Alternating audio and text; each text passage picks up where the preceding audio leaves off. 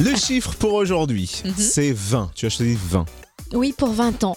Aux États-Unis, un petit garçon en maternelle avait promis à son amoureuse de l'épouser quand il serait grand. Eh bien, 20 ans plus tard, il l'a demandé en mariage. Oh, jolie histoire. Et elle a dit oui. Ah Ah oui, oui, elle a dit oui, oui. Alors, je vous raconte l'histoire. hein. oui, elle était tellement en galère. Mais non, elle était tellement heureuse et amoureuse.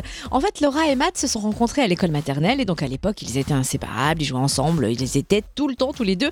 Matt a d'ailleurs dit que l'un de ses premiers souvenirs, c'est qu'à l'âge de 3 ans devant l'école, il avait promis à Laura de l'épouser un jour. hein. C'est fou. Sauf que quelques années plus tard, ils se sont perdus de vue.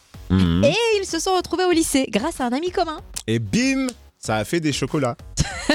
Disons qu'ils sont vite retombés dans les bras l'un de l'autre et en moins de deux semaines, ils étaient ensemble. Leur romance a, conti- leur romance a continué jusqu'à la fac. Et pourtant, ensuite, dans les universités, ils étaient dans des états différents et des établissements différents. Et ils s'aimaient toujours. Ils sont restés ensemble, c'est fou, Mais c'est beau. oui. Mais oui. Et alors, du coup, ça donne quoi bah, 20 ans après la promesse à l'école maternelle, Matt a demandé Laura en mariage devant la même école maternelle et ils se sont mariés. Ah, c'est joli comme histoire, tiens, pour, euh, pour aujourd'hui. Et oui, comme quoi, dès la maternelle, c'était l'amour de Matt éternel.